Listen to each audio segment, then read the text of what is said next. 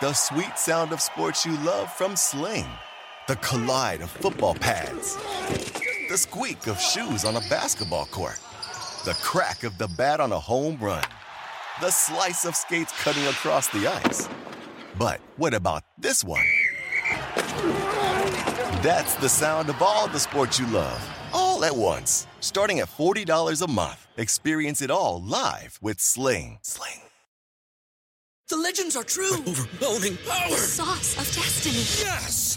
The most legendary sauce has arrived as McDonald's transforms into the anime world of WickDonald's. The greatest flavors unite in all new savory chili McDonald's sauce to make your 10-piece Wick Nuggets, fries, and Sprite ultra powerful. Unlock manga comics with every meal and sit down for a new anime short every week only at WickDonald's. Ba-da-ba-ba-ba, go! At participating McDonald's for a limited time while supplies last. Hello, everyone, and welcome to the Sports Grid Fantasy Football Podcast. I'm Davis Mattek. I am joined today by Kyle Dvorchak. Uh, we we were mentioning on the show last week. Karain was on. I was like, should have Kyle on. Never never had him on. We we run in the same internet circles. So Kyle, you're here, and we are. Uh, I think we're gonna solve best ball today, probably. I think so. I mean, I think it's probably been solved a few times over. It's pretty much a, a beaten game at this point. Uh, you know, now that we figured out week 17 that you're supposed to pick players from the, the same game, I feel like it's pretty much, uh, yeah, we've, we've gotten to the end of it, right? We've reached its, its conclusion. It's so funny. I was listening to, I was listening back. I was like maybe a month or three or four weeks behind on this show, and I'm listening back and I get to the Crane show. We're like, we should have Kyle on. And I thought I was listening to a show that was a month old. I was like, they never had me on. They Wait never, they never, they never reached out. What dickheads? Uh, but no, it was from like last Thursday. Yeah.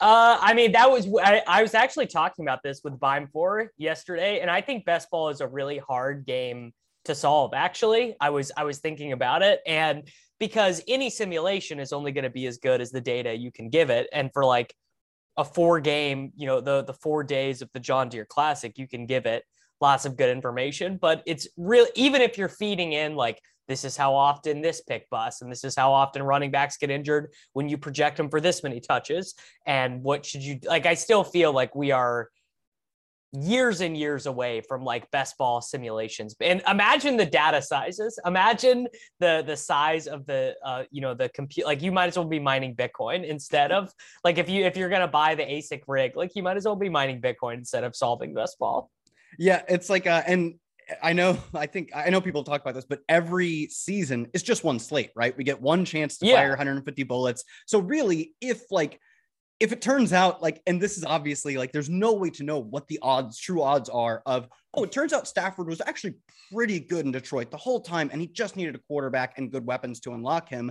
Uh, if it turns out that wasn't the case, how do you possibly model something like that without like an immense sample size of good quarterbacks going to other coaches? And we don't, we don't have that. We get like that once or twice a year, every two years, and we have maybe I don't know, five or six to 10 years of relevant data. And not all of that data has ADP, like the ADP in 2014, whatever ADP you could possibly scrape together is going to be nothing like the, the drafting we do today. So, yeah, there's no, it is probably, it's got to be like the most unsolvable form of fantasy we have found yet.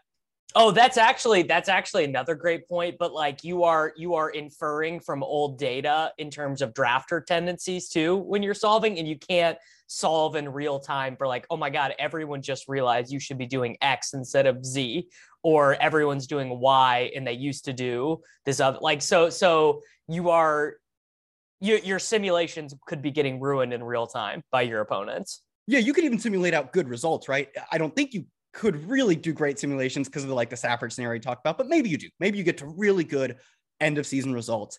Then how do you stimulate the individuals within your contest, right? And it's like with DFS, right? There's you can we can have we have really good DFS projections. We've sort of reached probably closing on on like an endpoint of like you can't get that much better. that much better, right? Yeah, I'm sure people are still, uh, you know, like Cardi stuff is still a little bit better than so and so site stuff, but there's not a final frontier of that. Whereas uh, simulating your individual contest is something that doesn't really happen in DFS except for the top, top, top players, and that's why they are the top players. And then you have to try and figure out how to; those players have to try and figure out how to do that for this game too. It is just such a uh, you know multifaceted game. And that was even if you didn't consider the tiered steps of week uh, 15, 16, 17, which just throw in like three more equations you would have to run that all have their own individual components. Uh, Right. Yeah, we're, we're so far from solving it that I think uh, it is still really, you know, we, we joked at the top that we're, we're solving it. We're so, we're and so that far well and and the big thing at dfs is it's actually more important to know what you're like if you could choose with 100% accuracy you'll know exactly what your opponents will be doing or know exactly the outcomes of the players i mean i guess it would still be you'd still prefer 100% projection accuracy Yeah, I mean, if you literally knew the the optimal lineup, of course. I think the better thing is you had a perfect range of outcomes projections, right? Because there's like Right. literally no way, even down to like a, a true like physics level, like you cannot you cannot predict where an electron is and what direction it's moving or whatever, right? There is uh, only so specific you can get and know about momentum, right? So let's say perfect range of outcomes. You know exactly that 25% of the time X player gets this bottom percentile score, and you know that his median is this to a perfect degree. Uh, I think I would take the perfect uh, ownership over that and good projections versus the other way around. You never get ownership wrong, or at least to a, a very specific degree, but your Right. projections are so so. I agree with you if you kind of make it a realistic scenario. Of course, like I'll just take the optimal lineup every time, but if you make it realistic, I agree with the sentiment you were saying. Well, and that's and and so I guess thinking about it, like you get the ADP information in best ball, so you know what you're, you know, generally what order your opponents are drafting players in. But we don't, other than like guessing, we don't really have a sense of like how many teams have four Broncos or Chiefs players, or how many teams have three Jaguars players, or how many teams have two Dolphins and two Patriots, right? Which is all stuff that would get modeled out and projected for a week 17 DFS slate, but would not get mod is not getting modeled out. And I don't, I, I guess the underdog people or the DraftKings people or drafters people or whatever could probably run that information in their back end, but I'm sure they don't have the infrastructure set up to do it. Like no one on earth right now, not one person knows what percentage of the player pool is using week 17 stacks. Not Yeah, no, no one knows. No for sure. one. I think I think at underdog, like at the end of the season, you could probably figure it out, and maybe people adjust to the next year. I don't know. Maybe like Hayden could pull the data right now. uh, he wouldn't and shouldn't. Don't I, do this. I don't I don't think he could. I, don't I think don't think he, I don't think the way their database is Okay. because and the reason I don't I'm not meaning to nag Hayden or underdog at all, but the reason why I think that is that very minor stuff in their system takes a while. Like for example, the the way they're distributing the regular season prize. Obviously, the way better way to distribute regular season prizes would be to do like the top 100 regular season teams or whatever yeah. but they're just giving $1 million to the regular season champion. And that's not because they think that's the best way to do it. It's because it would be such a pain in the ass to calculate it in the any other way other than putting every score in a spreadsheet and clicking sort. Like literally, that's what is going to happen. Yeah, and to their credit, the only reason I thought they maybe have a chance to be able to do it is because I like I know sure as hell DraftKings doesn't have, the infrastructure to do this. They hardly have They- the they- we to don't- run they don't- best ball They don't even have the infrastructure to tell you how many times you've drafted a player. don't even uh, it was the it was the show a few weeks ago where like Corain had very very specific gripes with uh with like the the app and the way best ball is integrated that like that spoke to me on a human to human level that gave me like hope and humanity knowing that people out there feel so specifically the way I do and you were saying that uh like the DraftKings app closes itself out after what was it like two times of three so Three? so Okay, you you three. tab you so you you can tab out twice and i know this because i build a lot of my because i'm not very seriously playing mld mlb dfs anymore Sure. like i played to grind the crowns yeah um so i will have my ownership projections up in my safari tab Mhm. and then i will have my my draftkings window open and i'll be building it and i'll be going back and forth. And i know that if i'm not done and i tab back over for the third time the draftkings app will like I, I guess it probably just refreshes itself is what it Yes, does. Is what it's it's what I would call it yeah so you so you lose whatever you've been you got to remember you Yep. so you got to go back and be like okay i've clicked on these two pitchers and this catcher so i got to go back in and do that it's it's very micro specific gripes about playing fantasy they- sports But they're gripes that like are like just needles in my eyes. They're so awful to try and play with that I get why Corain remembers them so specifically. Yeah it's like it's like our whole deal with playing on uh nffc so so the ffpc competitor Yep. like their site stinks it's it's it's the functionality to play fantasy football on there is not good Yeah, I think the final frontier of like regular season long fantasy football is a site that works. I'm still waiting for a site that I'm Well- like, this is the one. The FFPC works. It's pretty good, but it just it does not look good. Like it just it yeah, yeah, that's what I mean. It's like a perfect aesthetic appearance where, yeah, I have I have a, a few FFPC teams, and I don't like uh, adding players on there. I find that to be uh, strange. At like from waiver wire. yeah, like that kind of thing, or like bidding on players. Like the I find that to be awkward. Oh, that I mean, maybe just because I've done it a bunch, but that Yeah. fun- the the the waiver wire functionality on NFFC. I mean, I fuck this up every year. Every year, I don't do think. I've ever played on NFFC. I don't think so. They're th- so they do a cool they do like a single entry main event basically Mhm. and and i do that every year with leone and like this is the team that i fuck up the waivers on every year because of because of the the the functionality of how their waiver wire bidding it's it's a huge pain in the ass anyway that's enough for for complaining about our very cushy lives and jobs that we get I know to we live really hard lives.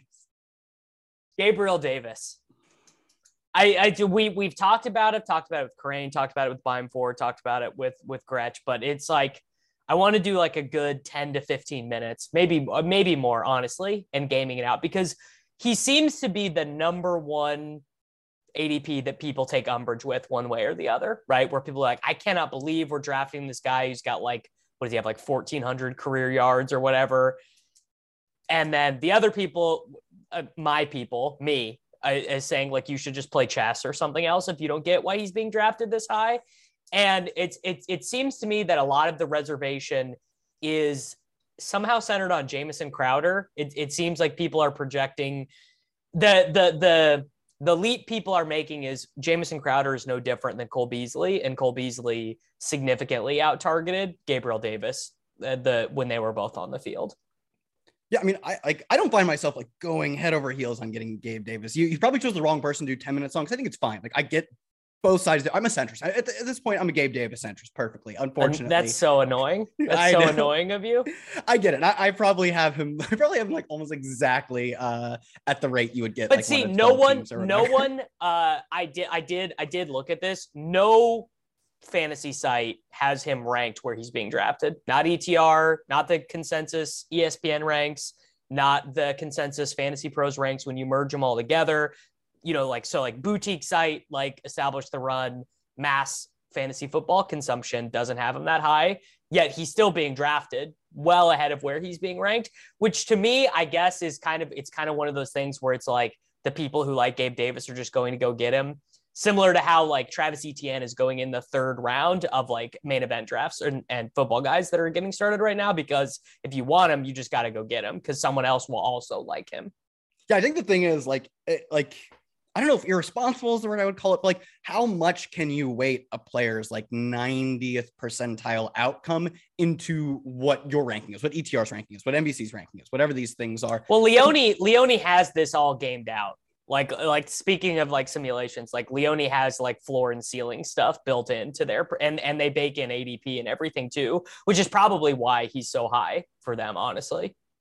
yeah, like I think if you are like very strongly considering the ceiling outcome, and I, I think like the like James Crowder stuff is kind of dumb. I think it's more my my only concern would be like we've seen him be pretty good for two years, and they're still like he's a great wide receiver three and a half for us. Uh, now I think like the obvious uh, argument against that is players who are good early in their career, especially like there's a fourth round pick, I believe, like players who can force their way onto the field with low expectations. Like of course, like I mean, he first round- scored he scored seven touchdowns as a rookie in a year where they signed John Brown and Emmanuel Sanders and G- Stefon Diggs all in, or they traded for Diggs. So they trade for Diggs, they signed Manny Sanders, they signed John Brown, they signed Cole Beasley the year before, Yeah. I think. I think so. But th- but they'd made so uh the, my my counter argument to all of the Gabe Davis stuff is one he's just really fucking good. And what if what if he what if what if Stefon Diggs is 29 and takes a step back and Gabe Davis is actually the guy? Like one I think that's in the range. And I I've not heard anyone make that case. I've not heard anyone make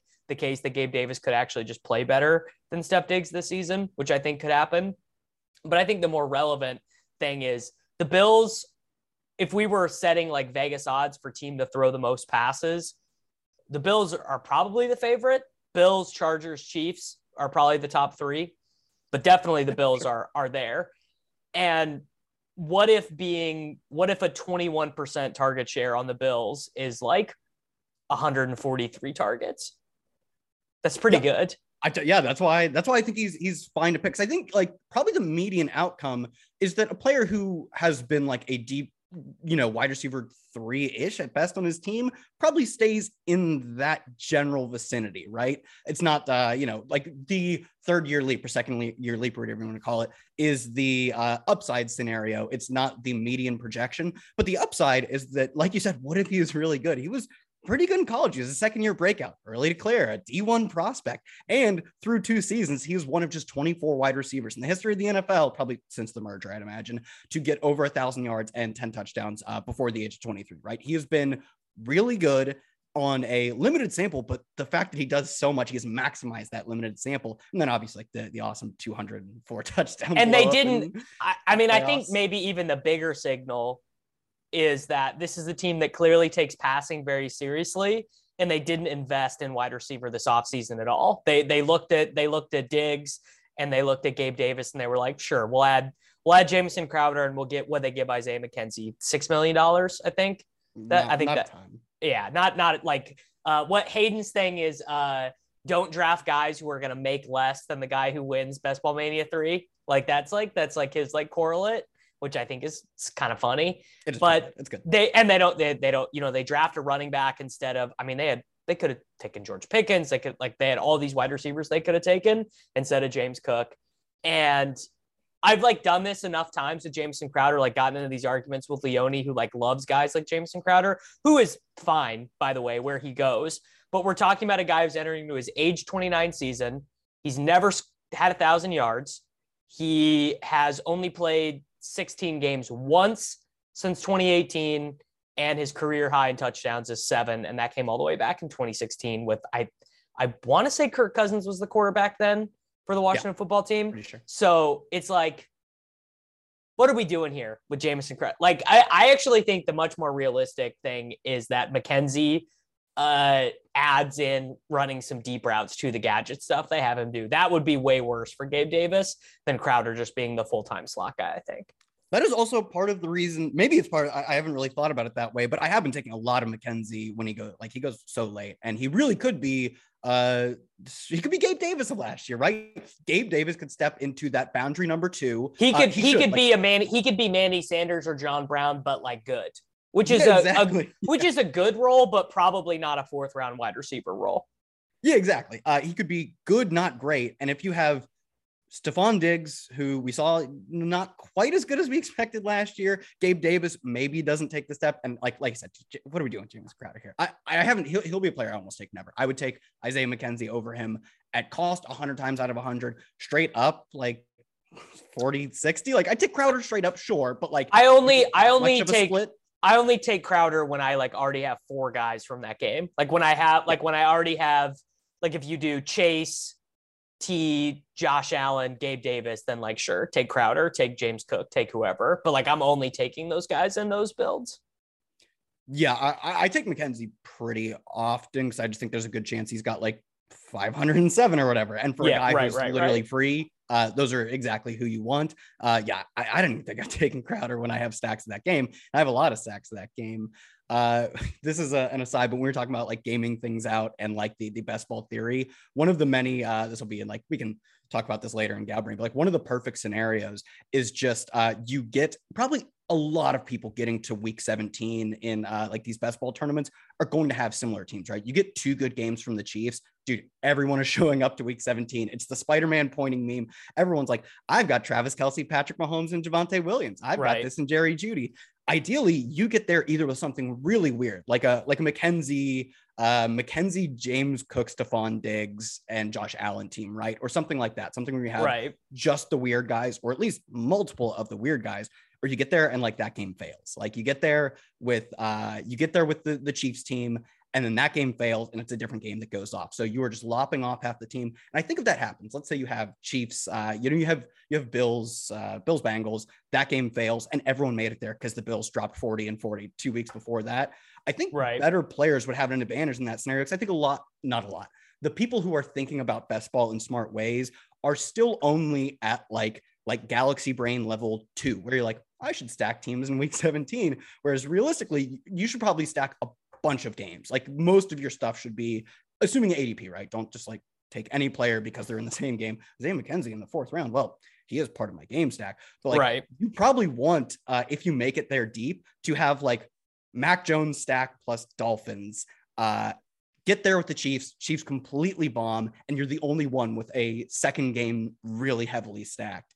Uh, so I think this is more Galbrain, less about the uh, the Bills, but like that's probably a scenario you want a lot of. Or the other scenario, which I think relates back to the the Bills or any team, literally any good team, is like you really do want to be adding on these uh, like Hayden Hurst, right? Like I will be taking a lot of like Hayden Hurst, Isaiah McKenzie, all these trash back end players of their teams because you like you know it's, it's very blender. It's about leverage. You need to have some sort of point if things go sort of chalky through the first two best ball rounds. If you're just taking your your bill stacks dude everyone's taking bill stacks. Everyone's taking chiefs broncos stacks.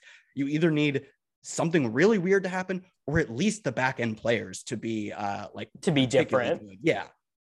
Yeah so and it well and well and hayden did uh hayden did one of those in, like you know showing that he can pull some data. He did one of these studies where he found that like not like what you're saying is very true because not only are people game stacking the same games, but the people who tend to start their drafts the oh, same way this. draft the same player. So like if you start your draft with like uh you know a, a wide receiver in the first, bell cow running back in the second, early quarterback, and then you take like a young, unproven wide receiver like Mike Williams, Gabe Davis, Michael Pittman, then you're drafting the same like same buckets of players in the later rounds. Whereas then like yeah. the boomer drafters are doing the exact opposite, right? So like the guy who takes Derrick Henry in round one is then like also taking uh you know Robert Woods and Diontae Johnson. Like the the the you know the gen z drafters and the boomer drafters are not only drafting like opposite structures which means that you're drafting the same structures what's the right way to say this so you are a lot of the time drafting in the same structure, you're drafting the same players, not yeah. say, not even same types of players, the actual same overlapping players. Well, so looking at all my teams, that checks out. I do find myself like, why wouldn't I just take this good player again at this spot? Right, exactly. So it's like that's how you end up with like 11% Romeo Doubs or whatever, right? Yep. Because it's like it's where where you know it's like you and I would probably never take AJ Green in round 17. We would we would take Isaiah McKenzie or Byron Pringle. Like uh, Pringle's one of my guys or whatever. But it's like that's another that's another element of gaming it out of like trying to be like okay, so inside this structure, like I, I don't think you're worried about duplicates so much, but you are worried about just having like overlapping scenarios where your team is not benefiting as much. Yeah, like taking back to DFS, like if you build like you know Dodgers, Dodgers have been playing in, in Coors and they're pretty terrifying slates because if you don't know anything about baseball, I almost know nothing about baseball. Dodgers are a good team. You, it's easy to just slap home runs in Coors, right? So you're probably if you build a five man Dodger stack, you're not worried about literally having the same lineup as someone else if you're playing, you know, one offs and, and random pitchers, right? There's a lot of places to get different but you're looking at a slate where if you succeed, uh, you're basically just flipping coins still with the other 30% of lineups that played Dodgers lineups. And that's what we're talking about. Not literally duping, but to the extent that you have this good zero RB build, and then you show up to you show up to the finals. Uh, these aren't literally live finals, but you show up to the live finals in theory, and you look around, and it's just everyone from Rotoviz and ETR is like, hey, we're all doing the same exact thing. And you have obviously it's good that you made it to the finals, but you would like to make it to the finals and then have an an edge in week 17, as opposed to make it there with everyone else and just say, all right, we're flipping 470 sided dice, and whoever pulls up one wins $2 million or whatever. You'd like to get there and then still continue having an edge. And what we're talking about, where like trying to, yeah, add a, as disgusting it is, add AJ Green onto the back of your Cardinal stack or whatever, because people, Cardinals and Kyle Pitts, perfect, done. Add AJ Green onto the back of that stack or something like that, because the types of people who are doing like Drake London, Kyle Pitts, Marquise Brown in Arizona. I know those kind of people. They're me, and they don't want to do AJ Green, but you probably should. And there are so many other examples of this. Yeah, and it's but it, it's it's one of those things where it's like I can't I can't fix that about how I'm drafting these teams the way I draft these teams because I don't like you you it needs to be like poker almost with like where you have like a heads up display or something where it's like it's like this combo is bad like this combo has bad leverage or this combo is like really likely to be duped or this combo is really likely to be drafted by someone with a similar drafting style of you and 30% of the pool has a similar drafting style to you or this structure with Kyler Murray includes Rondale Moore but never includes AJ Green or something like that. Yeah, I think that's a that's a you problem. I'm actually okay about that uh, at the end of my drafts, but I think it, it, helps to talk about week 17. Even like I think week I was really interested. Uh, like uh, Awesemo had an article come out where they did simulations just on on point outcomes. I don't think it was uh, as much contest specific, but they were like uh, they actually found that week 16 was more important than week 17. Yeah. What did you what so what did you what did you make of his conclusion that actually optimizing for week 16 has higher expected value because it gets you to the final round? Yeah, I mean that makes sense. I think probably the answer is optimizing for both. Like I, I believe the the Bengals have like they get like Bucks, Bills, and some other solid team through their playoffs. So like I still think you can probably do both. I wasn't entirely sure what to make of that. I mean, like the logic makes sense. I can't refute it. And like the simulations are something that is far above my pay grade and my ability to like, did he do more than a V lookup? Well, I probably can't do it then.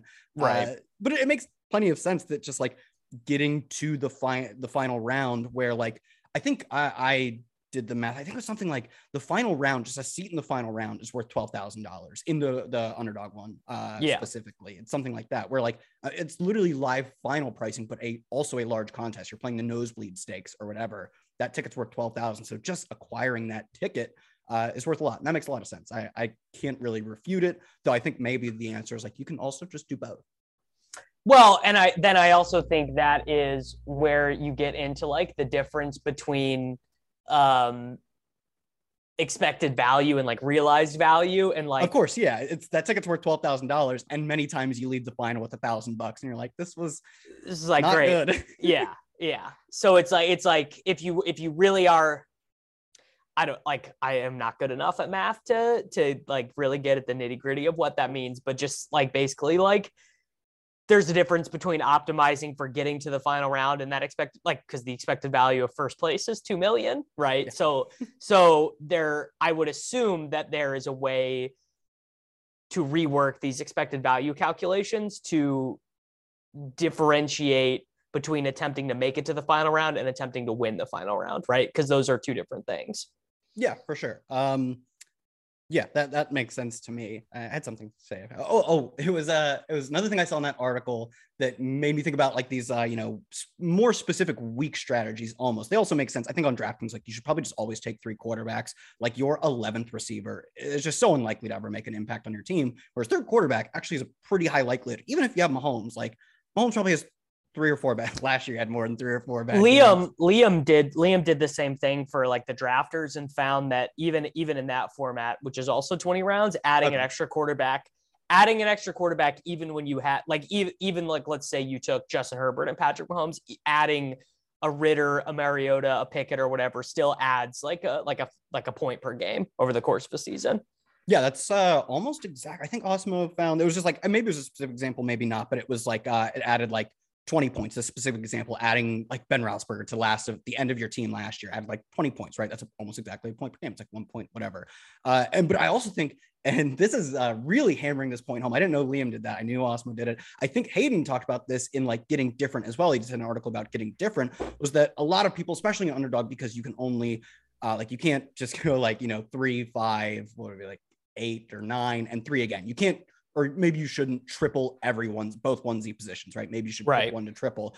But he found that uh, adding that third quarterback, which makes sense in game theory, gives you a chance uh, at having a unique player. Essentially, sort of what I was talking about is you get to week 17 and you've rode the Chiefs all the way there. Chiefs completely bust.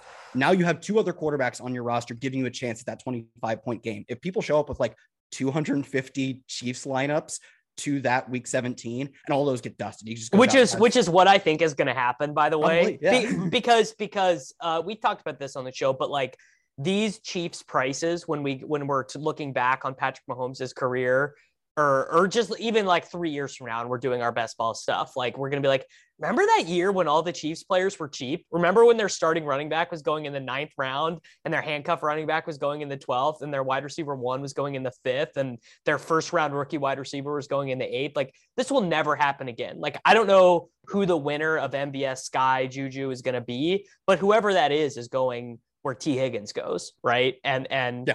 And then kelce is gonna, eh, you know, like it's it's so the Chiefs are just gonna be, I think, such a huge. I mean, I think they're this. I think if you have like a really strong take that ends up being right, like that's gonna be the skeleton key to winning or making a bunch of teams to the finals. Like if you get Sky versus MVS right, like you probably just got like a 250 point score in your lineup, like whoever, whichever one of them does that. Yeah, or even if you don't like, maybe you don't have a. I, I actually I do. I have a lot of Skyy Moore. So the answer is I do have a, a bit of a conviction. Uh, but even if you don't have a conviction, you should just see the uncertainty and be like, all right, I will play play balance as opposed to like uh, exploitative. If you think there's an edge in taking Skyy Moore, I would call that exploitative. Maybe it's sort of bending these to fit. No, that's narrative. that's definitely that's definitely exploitative. But in my opinion, if you don't have a strong opinion, play balance, knowing that probably all of these players are going underpriced in some sense because uh, two or three of them may be overpriced, right? It turns out Mecole Hardman is, is truly a nobody. Like he, he just returns punts this year. He's overpriced, right? For that, whatever he is. But then, if that's the case, then you're probably getting a way underpriced MVS or Skyy Moore. If if, if Hardman does nothing on offense, all three of the Chiefs wide receivers could be top 36 wide receivers in fantasy yeah, or one of them could be top 10 or two of them could be top 24, knowing that there are just so many outcomes where one, two, or even more outproduce their ADP. Or if, if have a strong lean, take, what take if, one of them. What if Kelce, every draft, as some would say? As some would say. I mean, uh, like, so game this out. Like, what if Kelce tears his ACL, like walking in a training camp tomorrow? Like, what happens to these prices? Because I don't even think the market could overreact enough. Honestly, I really don't. Like, I think if, if Kelce out for the year, whatever, I think Juju gets to the third. Yeah, he goes where where Keenan and Mike Williams go, probably. Oh, yeah. yeah. And then I actually think MVS would come up higher because the expectation would be he will get the stats to start the year. So I think he would. I think he would go to like where DeAndre Hopkins and Michael Thomas go. And then Sky comes up and is like a few spots behind him. And then Hardman goes to like the 10th round. I mean, they're still probably all underpriced for their range at that point. Cause then you're talking about 650 Mahomes passes have to go to someone, you know, and it's not going to Clyde. It's not happening.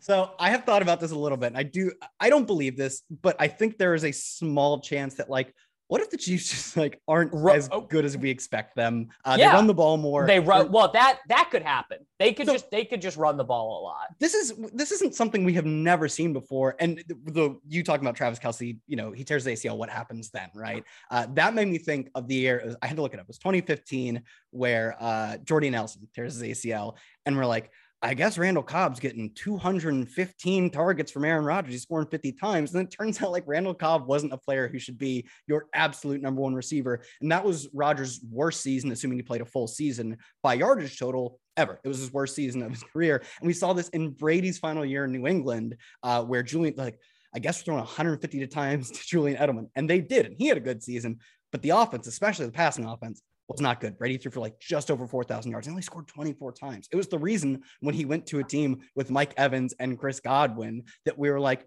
who knows? Maybe he's just old and not good anymore because we had just seen him be, quote, not good, but it's because that team was garbage, man. Like Phillip Dorsett was his number two receiver.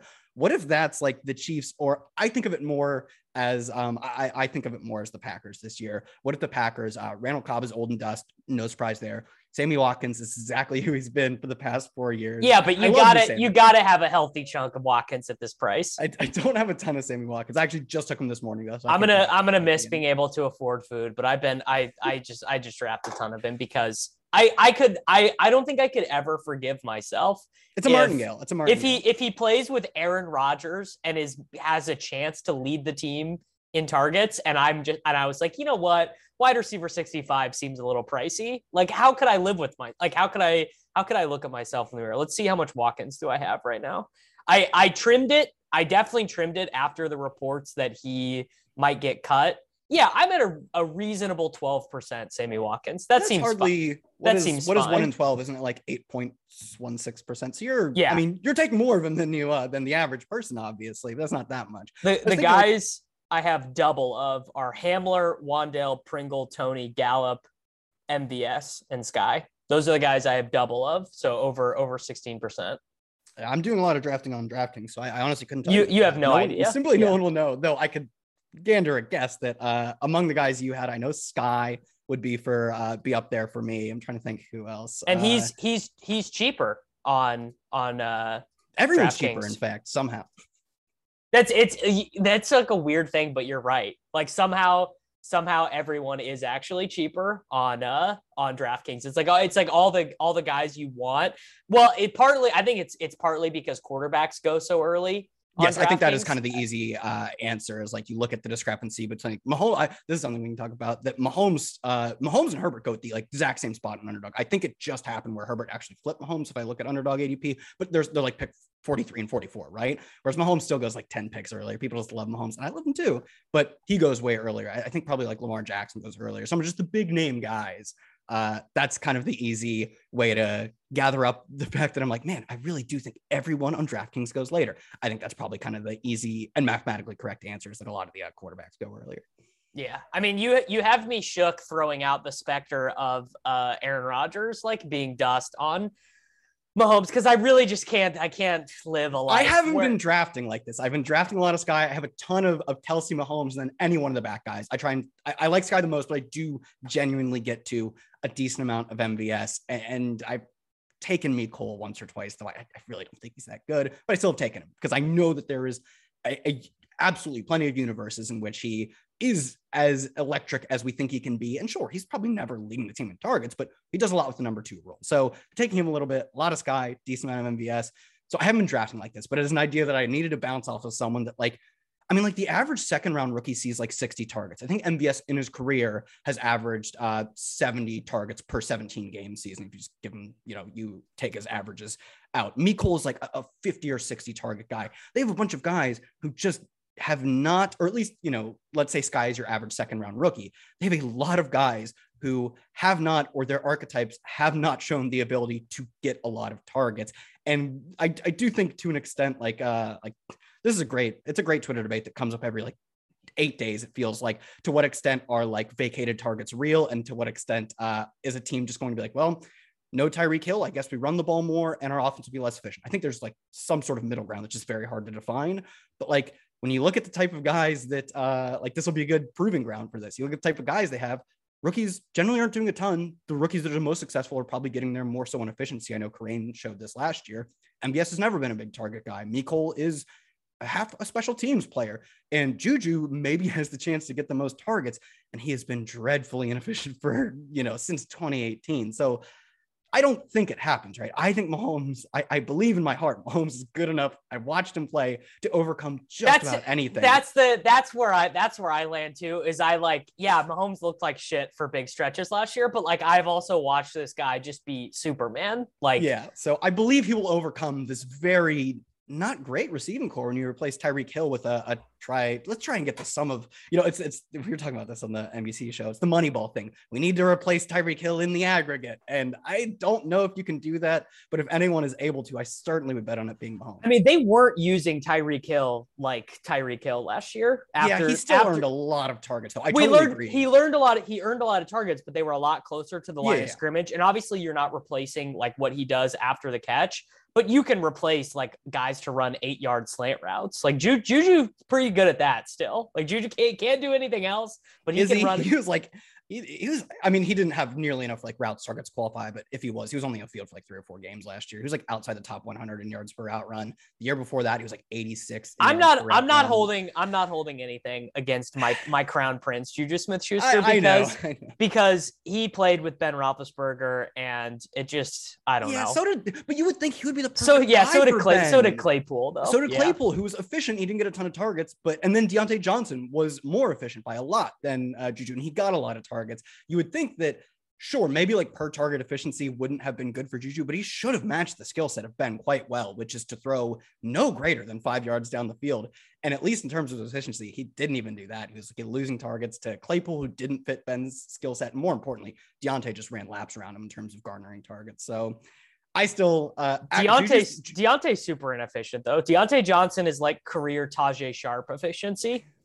He gets he, he the the ability to out target Juju though I think is it uh, is Yeah, I mean he gets uh, Diontae gets open. He just I don't know. He also drops the ball a lot, and that's that's bad for that's bad for your efficiency numbers when you yeah when you get targets and then you don't catch them. I fucking Yeah. hate I fucking hate Diontae Johnson. Like I just He's not my he's not my guy. I don't know. I He like be- Diontae because he gets a lot of targets. Uh, He's good. He's good to play at like 6,300 on DraftKings.com and cash games, but I'm not. I'm not. I'm not anchoring myself. Like I would. I would like. What if? What if Pickett is like kind of good? Like what if Pickett's kind of a gambler and like Claypool just smashes him? Well, I have been taking like all of the Steelers because I don't even care in what vein Pickett is good. Is he is he more aggressive? Like this kind of happened with Herbert, right? Herbert, uh, he came into the league and we thought like, oh, he's good, but you know, he'll probably be a, a career Kirk Cousins. And dude, it turns out he was like not Mahomes right away, but he's not that far off from the style and efficiency of someone like Mahomes. I don't even think you need that to happen for Kenny Pickett. Dude, you just need him to not be decrepit, right? Ben Roethlisberger is just not good. And is as long as you know Pickett has to get on the field too, right? I think we probably get Mitch for a week or two, and then like this sucks. Let's not do this anymore. Uh, if Pickett is just better than Ben Roethlisberger, we were consistently getting like wide receiver one and two weeks from the and they they they have no fourth wide receiver. That's like the other thing Yeah. is they have no one who's coming off the field, and the, the Steelers don't do that anyways. Like some teams are like organizationally committed to rotating the wide receivers. Like go like fun stat. Go look up how many snaps Josh Gordon played last year. You'll you'll be like flummoxed. You'll be like, I don't remember seeing that guy on the field at all. He's out there like 300 snaps for the Chiefs. um, wow. Uh, but the the Steelers are like the opposite. The Steelers Mm-hmm. are just like, no, these are our dudes, and we are the except for except for when they get benched for being assholes, right? Deont- Diontae and Look, Clay, Diontae and happens to the best of Claypool, yeah, Diontae and Claypool both got benched at at spots last year, which is just really funny. Yeah.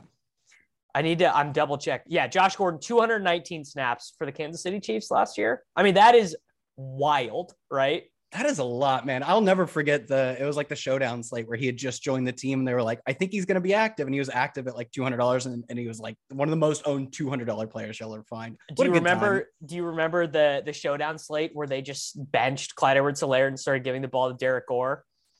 Uh, that was awful. I do remember that.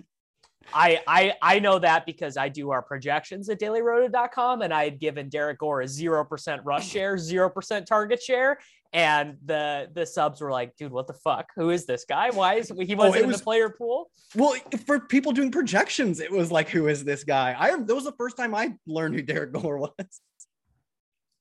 Yeah, yeah. Uh, it's it's all good. Uh, okay. What we oh, K- Kamara is going to be suspended, right? So Seems very likely, yeah. so why is Mark Ingram a last round pick?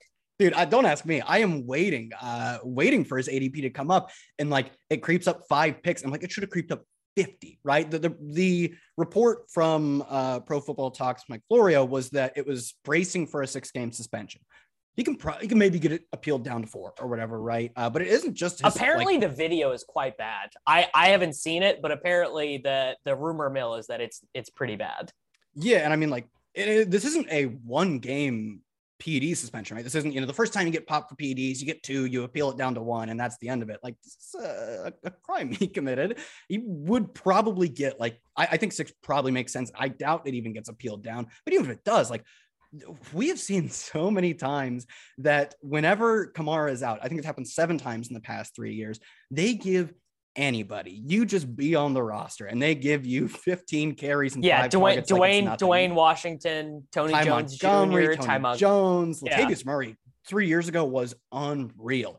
And the thing is, they don't just give you the Kamara role; they give you the entirety of the. They give you that's so that's yes, not they give you the the Kamara compliment role and the Kamara role. Yeah, uh, we, so- we saw that a little more mixed up when they had like Ty Montgomery and Dwayne, like when they moved to running backs four, five, and six. But even then, over the past uh, over the past three years, it's been seven games missed, and the lead running back just by carries has averaged 17 carries and six targets per game. A little bit juiced by uh, the awesome Latavius Murray games, but you don't need that. You need like 12 and 4 for Mark Ingram in four games to be a complete smash at free ADP to be our RB5. And that we were taking him, I, at least I was, I started taking him because I thought I was like, oh, well, they do the thing where they give a guy who is not Alvin Kamara a ton of work when Alvin Kamara is out. I was taking him where he was going just on that alone, just as the pure typical handcuff guy, because I think he's one of the better handcuff uh, outcomes. I don't think he's that good as a player anymore. Doesn't matter. I don't care. Now we are looking very likely to guarantee yourself. Like, imagine if you guaranteed Zeke got suspended for six games. Tony Pollard goes so disgustingly early if you guarantee that part of his win condition has already been met. We're getting that with Mark Ingram, and his ADP hasn't budged. It probably will when we get uh, an official suspension, right? But like, he was a good pick at his ADP before anything on Alvin Kamara came out. He's just, he's, I have so, I have almost every draft now I'm ending up with him. And Crane and I were talking about it just before the Kamara suspension leak, if you want to call it that, hit. So in the games that Taste or that Ingram was like the starter starter last year, and these were games with Trevor Siemian at quarterback. So this is not it's not like it's not like even like Jameis like keeping the offense chugging. This is like Trevor Siemian. Yep. So the first game was a loss to the Titans, thir- or 14 rushes, 47 rushing attempts, and a touchdown. No one else on the team had more than two. I guess Taysom had three, but that's a different thing. Then he was targeted four times, which was uh, obviously the most out of the backfield. Then the next game was uh, just a dunking against the Eagles. I mean, they were not competitive in this game. He had 16 for 88. Tony Jones had three carries for two yards, and he was targeted eight times in that game. I mean, and even if his body breaks down after week four, right? So even if even if he even if 33 year old Mark Ingram is like, dude, I just got tackled 30 times in a game three weeks in a row. I can't do this anymore. You have already made You've your already money. You've, You've already, already won. won. Yeah. Yeah, no, that's take... what I find so fascinating about the bump, the, the almost complete lack of a bump on his ADP is like his ADP is like an already win. You are assuming we get to Kamara's suspension, uh, it's a massive already win. And if we don't get it, it is his price hasn't moved to reflect that. You're getting the almost the exact same proposition you were getting a month ago, right? It's it's the same as any other handcuff running back, but we're already looking likely to have one, and it's not moving. So yeah, I, you know, we're we're in lockstep here. I have a lot of uh, a lot of. Were you taking any Kamara before? Because I really wasn't getting to him a ton. Uh, no, no, I'm not. taking. I wasn't taking him at all. I'm not really taking him at all now. Be- yeah, I will. I will. I will when his price gets better. Like if, if like if if Kamara is suspended for eight games and he drops to an eighth round pick or whatever, smash just because it that's like the same theory as drafting Garrett Wilson or whatever, which is mm-hmm. just that all his points are going to come in the second half of the season. And the Saints are probably going to be super run heavy. Like Kamara was on Kamara was on pace to not top his career touches last year. He was on pace to smash them. He was on pace to have like Derrick Henry carries and Darren Sproles targets. Uh, in 13 games last year, he had 240 carries and 67 targets. That was already his. So in 10 games, it was already, or 13 games, it was already his career high in carries by 60. He had never like, I mean, it's like he's gonna and he's gonna be fresh in the second half of the season after coming off this. Like, I, I'm like talking myself into taking him in the fourth round now. Basically, is what's happening.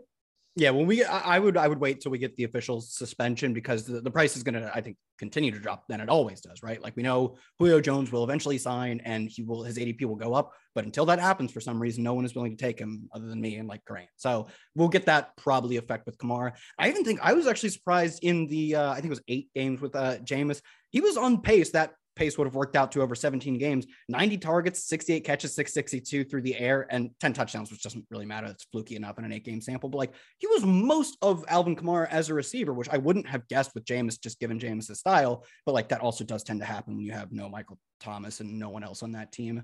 But i, I was even a bit surprised that he was still a very good he was like one of the league's better receivers out of the backfield with Jameis. so sure that probably comes down when you get michael thomas back and you get a rookie and you get jarvis but it was better than I expected with that. So I think once we get the suspension news, I will end up taking some Kamara. Yeah. Uh, shit, I had something and oh, on underdog, Taysom Hill's eligible at tight end. I just yeah. ask every, I just ask everyone this. What's your, what's, what's your take? Where, where's, where's your brain go with this? I am not taking him. Uh, I think there is a uh, there is a scenario in which you can take him, and I think it's a tournament with like three billion entries. Because uh, especially if they, if I thought he had a good chance at being the team's backup quarterback, I actually would take a ton of him. They brought in Andy Dalton. They have vocally said that they're going to try and move him back to actual tight end. Uh, I think there's a, a tournament in theory large enough that where like the 0.001% that he gets a few starts at quarterback and is just the absolute smash uh, that is worth chasing. I don't even think the tournaments we have right now are, are big enough for that, especially since it's underdog specifically. It's not like the 900,000 tournament on DraftKings. So I, I get the theory totally, but I have not been taking him. Do you know that in 2019, which was a year in which he did not start any games at quarterback and threw only six passing attempts, he had six receiving touchdowns? Does that do anything for you? That was probably a lot of uh I think every one of those touchdowns came on a uh, showdown slate. I remember he was just the, the no two guy. of them two of them were the Thanksgiving Day one. I, I oh, believe oh, I believe he had one rush, yeah, two two targets and two touchdowns if I if memory serves. Yeah. Uh, who was their actual tight end that year? Would that have been like a Jared Cook year? I 2019 for the Saints. I I'm gonna guess that this was a Jared Cook year. It could have been the Coby Fleener year. Uh, no, it was it was it was Jared Cook and Josh Hill, but Josh Hill was like just the blocker. Yeah, that, that, I was I was trying to think though is uh, did they have a tight end who could just play snaps and catch targets? And Jared Cook can do that. Like he's he's fine enough as like a low tier starting tight end, and that's probably like in the range of like what Adam Trautman is, right? So I was trying to think, was he getting actually out there because they had no one else? They didn't have no one else, so yeah, it does move the needle a little bit for me. And I mean, so this is this is where I've landed which is like one obviously i'm like leaning into it because it's a good bit it's a good bit now. It's a good bit. But also i don't think he is as drawing dead as other people to getting like gadget shit. Like the the response i've gotten to most people for this is that he's not even the backup quarterback anymore. They paid andy dalton to which i say you're definitely right. Andy dalton is definitely right now thursday june 30th the backup quarterback. I would not let's say Jameis like re-injures his ACL early on and they get to watch Andy Dalton play professional quarterback. I don't know if they're like I think there are avenues to Taysom playing quarterback just because Andy Dalton is shit instead of Andy Dalton getting injured. That's very thin. That's super yeah. thin. I'll say that's like five day percent again because it's not like Taysom is a good NFL quarterback either. If he was, he would not be playing tight end for them. But I think that so you you you put that in the calculation then you get, you know, you assign whatever uh, probability of Andy Dalton and Jameis Winston both being injured in sort of a, a, a 2021 Giants, uh, Jake Fromm Mike Glennon quarterback t- uh, rotation, which was something that happened. Like, you know, it, injuries, multiple injuries happening in the same position. But then also the other feedback, which is probably legit, but I can't, I don't know the answer. It's unknowable, I think, which is how much of the Taysom Hill gadget shit was Sean Payton and how much is the offensive coordinator, who's still the same offensive coordinator of, of I forget his name. Pete and then Carmichael, is that right? That's let's let's see. Uh, yes, Pete Carmichael. So Pete Carmichael He's been there forever, and that team's been really good. And I think he just likes being an offensive coordinator. He, he probably could have gotten a job somewhere else. I'd imagine. So he has been the he's been with the Saints since 2006, since he was yeah. 35. So I'm gonna guess that he is probably somewhat down with the Taysom Hill stuff. Again, just a guess, just a uh, t- total guess. The real that makes question, sense, though. Like that, that perfectly makes sense. That a dude who has been on board for five years, years yeah, know, five years with Taysom. Yeah, exactly. And he's been part of the program for 15, just in that role, and five years with Taysom. His, his philosophy probably falls very much in line with the guy who preceded him. So I think you're fair there. Yeah. So the the the the big and unknowable question is was Dennis Allen, who is now the head coach, was he ever on board with, you know, paying Taysom all this money, Taysom packages, bringing Drew Brees off the field for Taysom, Taysom being their quarterback when Drew Brees got hurt? Or does he fucking hate this shit? Is he like, I can't believe that I have this this H back on my roster making $16 million? And like, I, I don't know. Yeah. But I do know that I just love the wrinkle of Taysom being, I don't know, five percent five percent to start a game as a quarterback, and I think drawing reasonably live to like I don't know outscore Mo Alie-Cox or whatever just yeah, as a totally tight fair. end. Yeah, yeah. He's probably not a favorite to outscore Mo Alie-Cox, but like, but it's it's, it's if Taysom Hills has four receiving touchdowns this year and gets into your lineup twice with a spike week, yeah. it's not like it, it, there's not some giant upset. Yeah, totally, totally not. Uh, yeah, you're kind of talking me into this at least a little bit. Uh, Yeah, it's like every you've not made a point that doesn't sound uh reasonable. But the the the reason why the reason why the the pushback just from a theoretical level, nothing about the granular like how many points can Taysom score is like Taysom is probably a dog. He's probably a dog to make your your lineup if he never start if he doesn't get any quarterback snaps, even even scoring a couple touchdowns here and there. And yeah there's real like it's easy to say like oh i'm drafting him instead of Velus Jones like oh that's so bad. But like you also might be drafting him over next year's Cordarrelle Patterson yes, you know? yeah. like that that is actually the bigger drawback is Taysom's odds of being a league winner are definitely definitely lower than like you know random breakout Isaiah McKenzie right? Isaiah McKenzie is probably a better 18th 18th round pick. The cheapest handcuff running backs the same way. Like those dudes sure. get in are, are much more likely to start five games than Taysom Hill to start five games at any position, quarterback or tight end. So I get that. Yeah. So that's where that's where we're at with with Taysom. I mean, I just ask everyone because I think it's fascinating. And obviously, if he was a quarterback, like it doesn't matter. Like he's undraftable. Like he's a quarterback on drafters. He's a quarterback on DraftKings. It's yeah. I did. I funnily enough, I, it's such a people's brains are so weird. Taysom goes higher in the Superflex puppy than his Best Ball Mania 3 ADP. No, I would. Why would you? There's. I can't imagine like a single. No, but but like think about that though. Think about like his. I think his ADP in the Superflex puppy was like 205, and his super his regular ADP is like 215. Yeah. Like think like I I see how people's brains get there because their their brains are I need quarterback points. I'm already taking Malik Willis and and and Desmond Ridder and guys like that anyway. So like what's the difference between Taysom Hill and and Matt Corral? You know, that but it it just I like it's people's brains make associations in such obvious ways.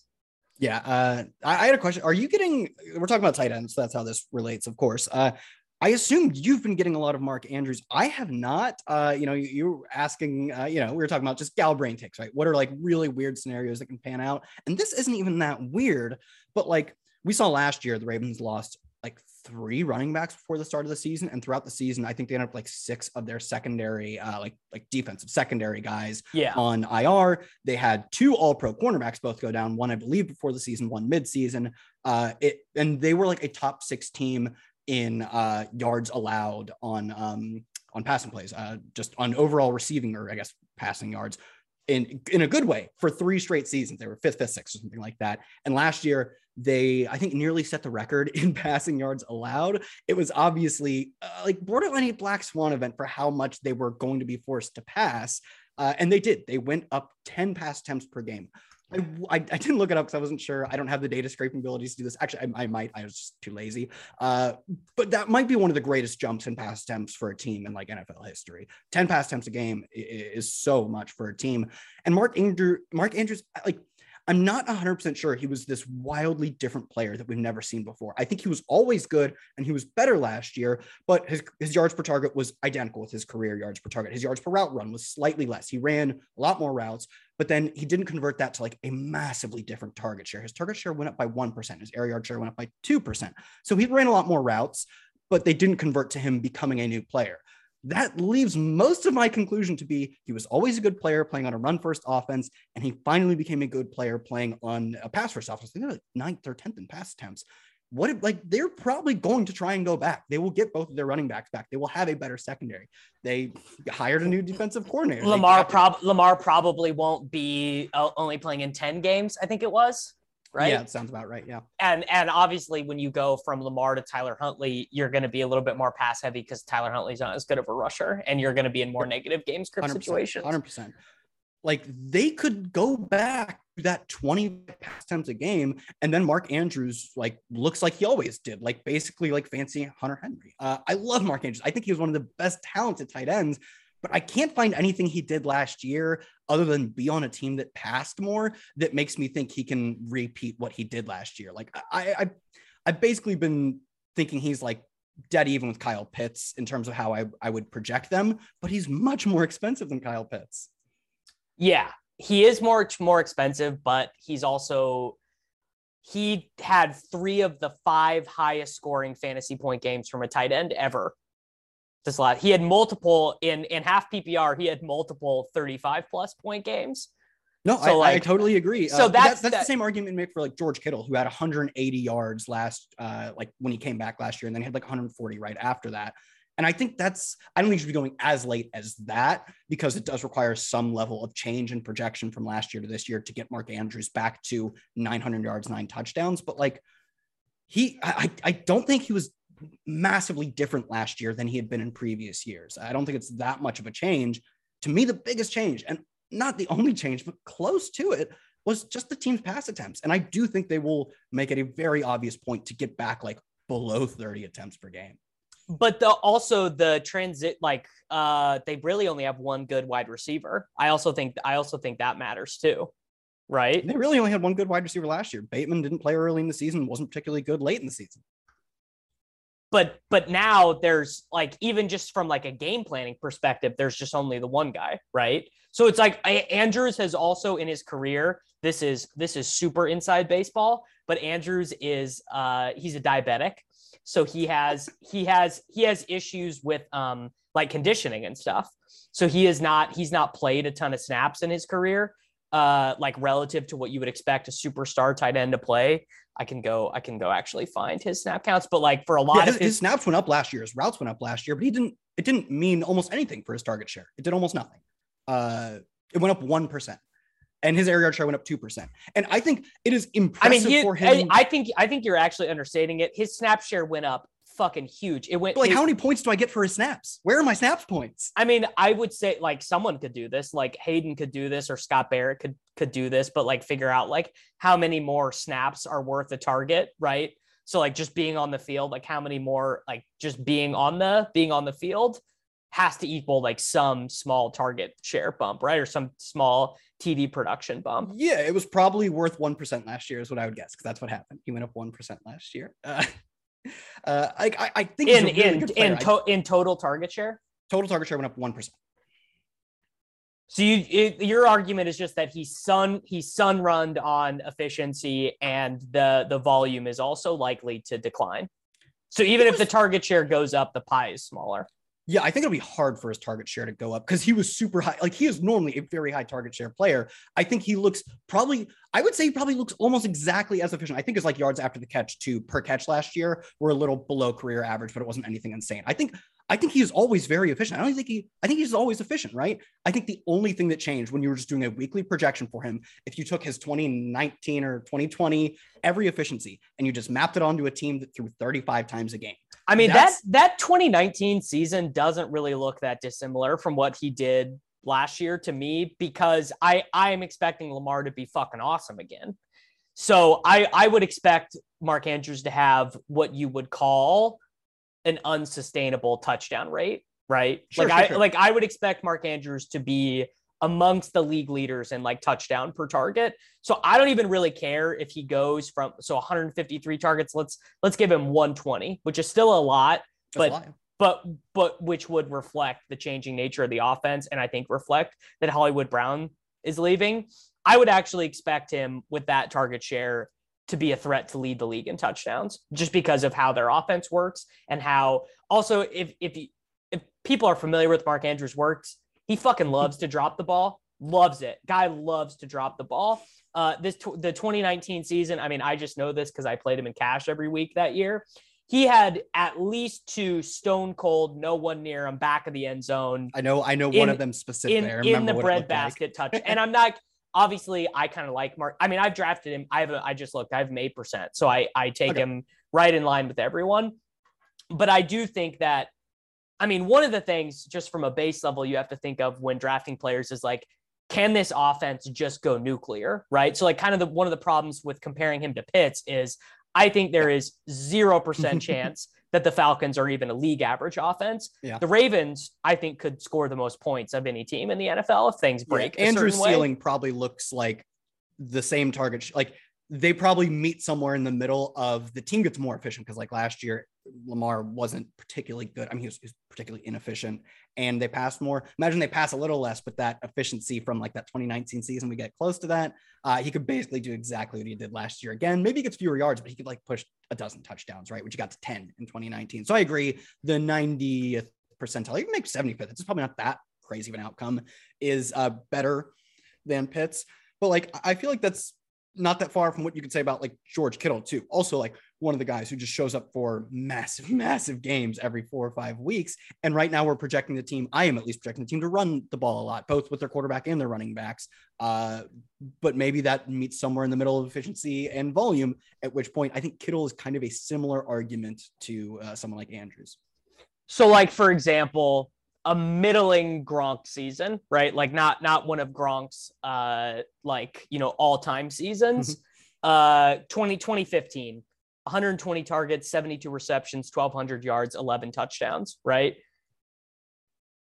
I think he 1200 seems like a lot for I- Andrews, so- who got so to maybe maybe trade- 61 last year. maybe maybe trade maybe trade 200 yards for two touchdowns right Yeah. i just talking just talking about the range right i think i agree with you it's less likely to happen with yards and more likely to come Yes. with like just some total sun run touchdown rate like 10% of his targets turn into touchdowns or something Yeah, I just and this is not uh uh Mark Andrews FUD. I think he's one of the best tight ends in the league, and uh he was just incredible last year. And I think doing basically sustaining close to his efficiency, his yards per out run weren't that much different than his career. His yards per target was the exact same on more volume is an impressive feat of his own. This is more simply just like it is hard to project him to be uh like like right now he's going as pick uh 20 on uh, underdog. Uh, to me, it's hard to project him to be close to like super close to what he was last year. And he's being drafted not far off. Like I, I would, to me, I'm still taking Kelce comfortably over him. I would take him much closer to Pitts, who goes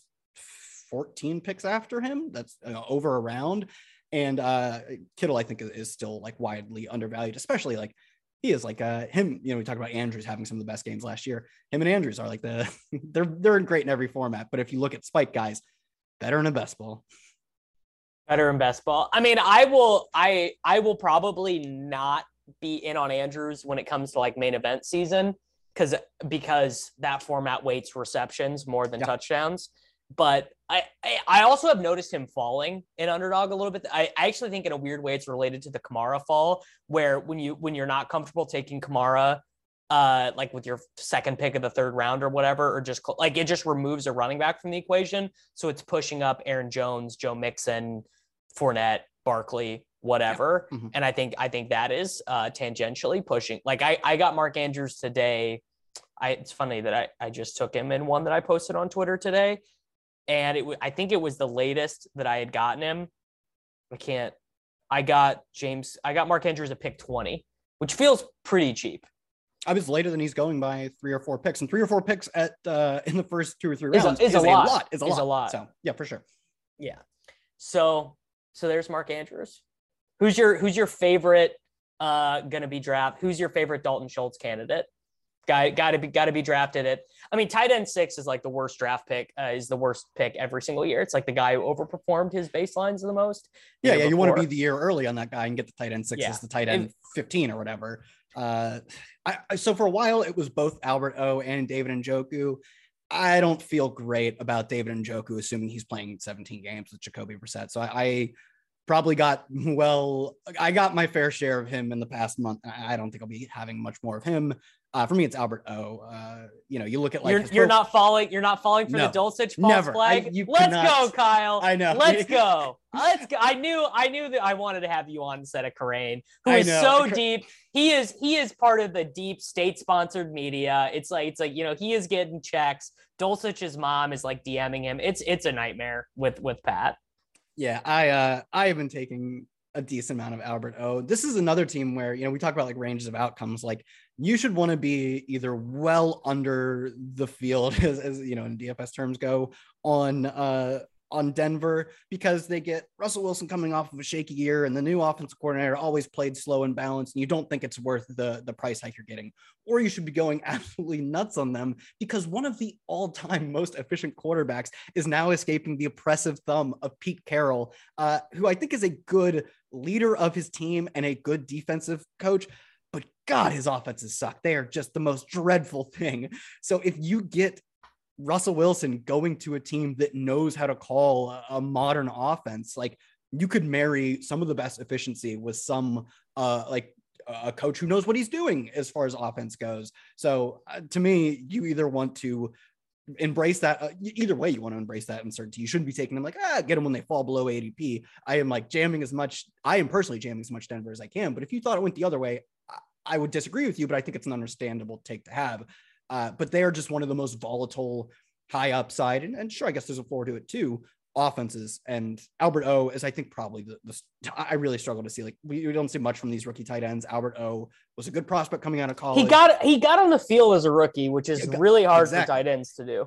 Yeah, and he got on the field behind Noah Fant. Like they were basically playing two tight end specifically to get this rookie and this second year tight end on the on the field more. So to me, he's done enough to show that he should easily be the starting tight end. I don't think he's the most talented tight end in the league, but he looks like he's at least a solid starting level talent who will be playing with Russell Wilson, getting into an offense that isn't based on like 80s philosophies. So I'm getting a lot of Albert O. It's also really athletic. It's productive in college. So I uh, I'm getting a lot of Albert O. I thought David Njoku was like a very similar-ish argument. You know, new quarterback on the team. Uh, you know, smart offensive philosophy, even if they still run a lot in Cleveland, and now a path to a starting role. But if we're getting a Jacoby Brissett, I've kind of I kind of cooled on that Njoku. So for me, it was those two. Now it's really just Albert O that I feel a lot of conviction in. There are certainly other players I think you make the argument for, but he's the one I've been going for. Couldn't have said it better myself. He's good. He's big. He's fast. Jerry Jeudy and Courtland Sutton are the most unproven guys to ever, you know, we talk about unproven, you know, Chiefs wide receivers. Like, what the fuck has Jerry Jeudy ever done? He's had one good play in the NFL. He scored like a, uh, I think a 59 yard touchdown as a rookie when Drew Lock was his quarterback. He scored zero touchdowns last year. People forget.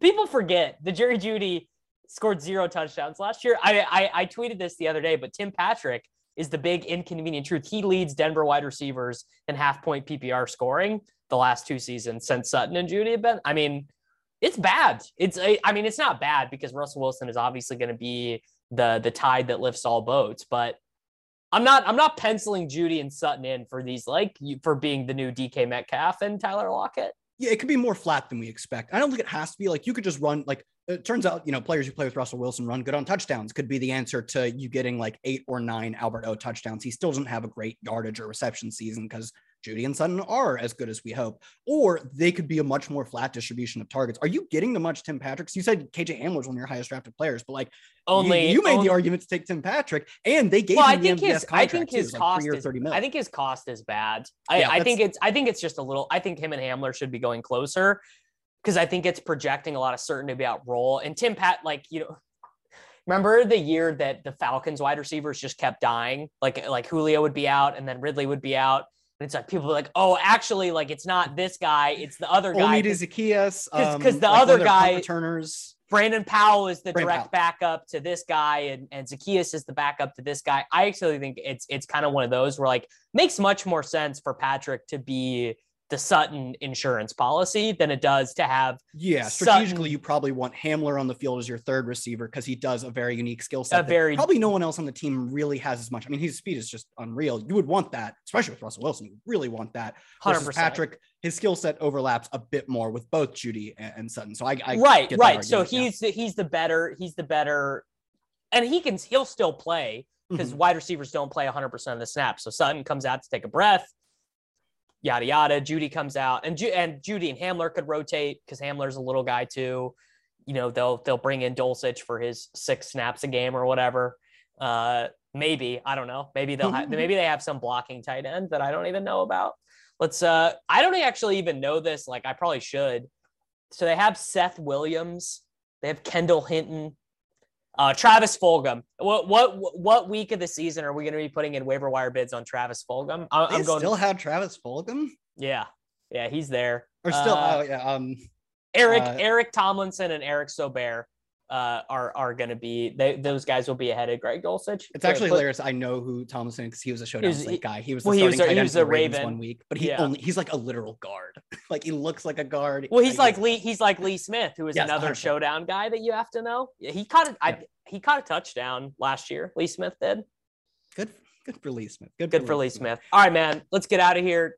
Good football show. What uh, what are you working on NBC Sports Edge right now? Yeah, good football show. Team team previews. I have the first of my team previews because I pushed all of my stuff into July. I just chose. I was like, yeah, I'm going to take all of June off. So, uh, my first team preview is the Colts. That'll be out by the time this show drops. Essentially, uh, I have my best ball tiers coming out. That's why so much quarterback talk was on today. Quarterbacks on my mind, as that was the first set of tiers.